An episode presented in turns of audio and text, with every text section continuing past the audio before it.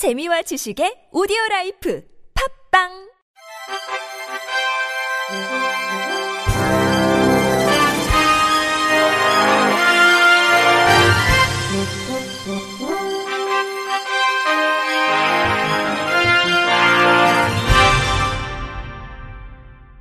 청취자 여러분 안녕하십니까? 9월 넷째 주 주간 KBIC 뉴스입니다.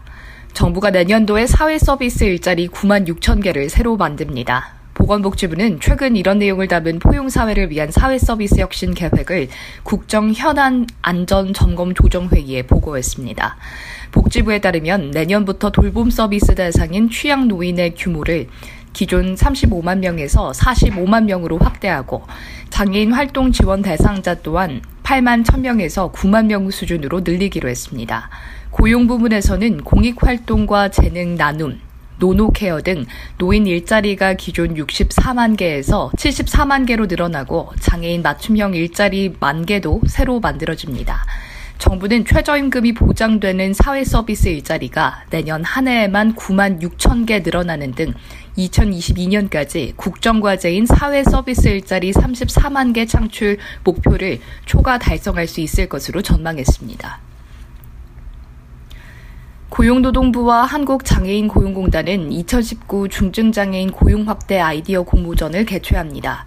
신청 기간은 지난 25일부터 다음 달 8일까지이며 공단 누리집에서 제출 양식을 내려받아 담당자 전자우편으로 제출하면 됩니다. 이번 공모전은 누구나 참여할 수 있고 중증장애인의 일자리 창출에 기여할 수 있는 사업 가운데 개인 혹은 3명 이내로 구성된 팀으로 참가 가능합니다.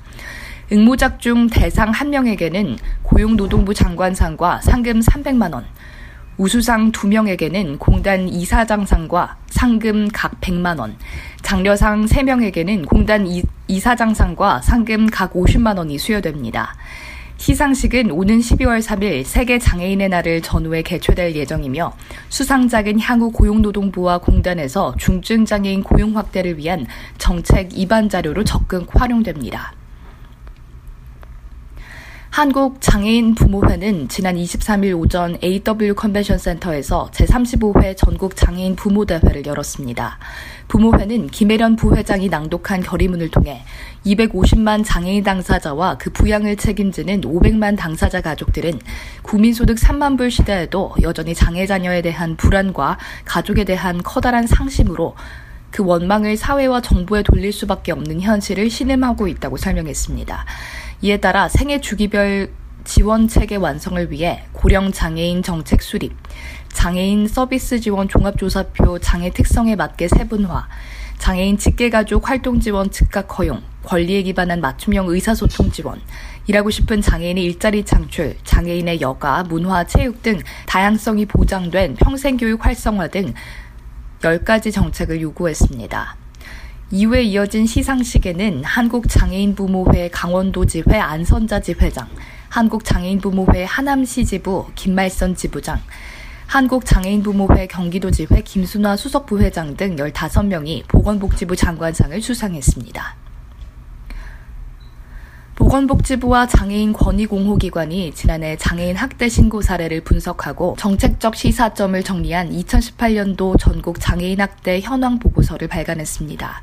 지난해 장애인 학대 신고 건수는 3,058건이며 이 중 학대 의심 사례는 1,835건으로 나타났습니다. 신고 의무자인 사회복지 전담 공무원에 의한 신고는 421건으로 가장 많았으며 학대 발생 장소로는 피해 장애인 거주지인 311건, 장애인 복지시설이 245건으로 분석됐습니다.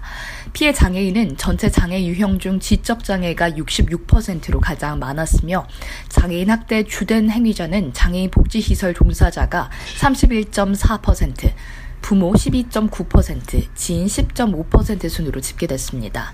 장애인 학대 유형으로는 신체적 학대가 27.5%, 경제적 착취, 방임, 정서적 학대, 성적 학대 6위 순이었습니다. 2019 한국장애인 인권상 위원회가 2019 한국장애인 인권상 후보자를 모집합니다. 올해로 21회를 맞는 한국장애인 인권상은 장애인 인권이 보장되는 사회를 만들기 위해 1999년 제정됐습니다.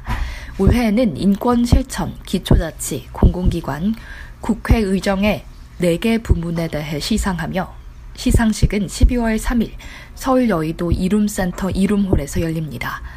후보자 접수는 한국장애인인권상위원회 사무국을 방문하거나 우편으로 다음 달 18일까지 하면 됩니다.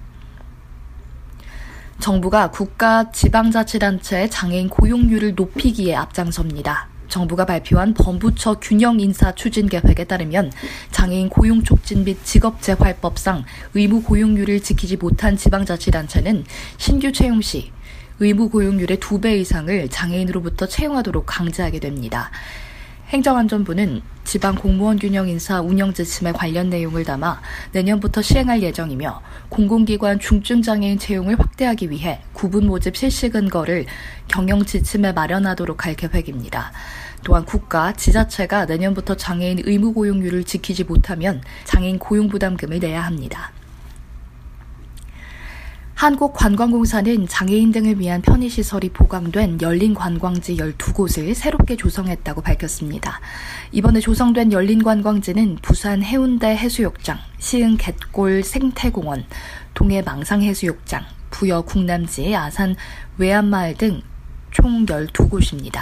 관광공사는 이번에 조성한 열린 관광지에서 주차장, 매표소, 화장실 등을 관광 취약계층이 편리하게 이용할 수 있도록 개보수했고 점자 가이드북 등 홍보물도 배치했습니다. 지난 2015년 선정을 시작한 열린 관광지는 장애인, 노인, 영유아 동반 가족을 포함한 모든 관광객이 관광 활동을 제약 없이 즐길 수 있는 무장애 관광지로 이번 12곳의 조성이 마무리되면서 전국 열린 관광지는 총 29 개소로 늘었습니다. 관광공사는 2022년까지 100개소로 확대할 방침입니다. 이상으로 9월 넷째 주 주간 KBIC 뉴스를 마칩니다. 고맙습니다. KBIC.